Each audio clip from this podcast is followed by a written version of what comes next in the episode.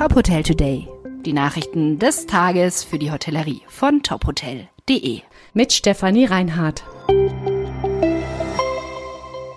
Gastgewerbeumsatz gestiegen, aber weiter unter Vorkrisenniveau. Die Branche konnte im ersten Halbjahr mehr Umsatz verzeichnen.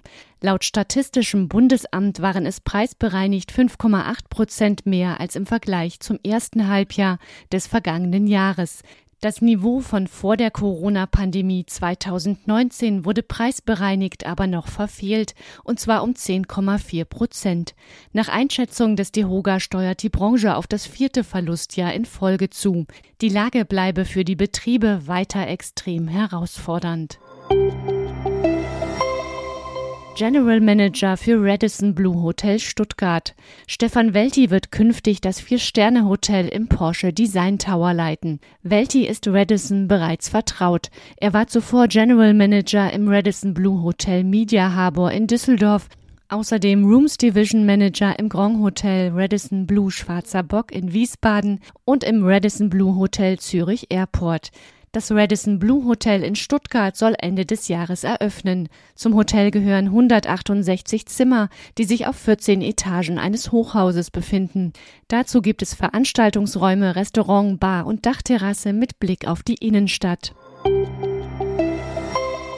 Premier Inn erhält Gütesiegel für Arbeitsschutz. Als erste Hotelkette hat Premier Inn von der Berufsgenossenschaft B G N das Gütesiegel Sicher mit System erhalten. Damit bescheinigt die B G N dem Unternehmen, dass es höchste Anforderungen für Sicherheit und Gesundheit am Arbeitsplatz erfüllt.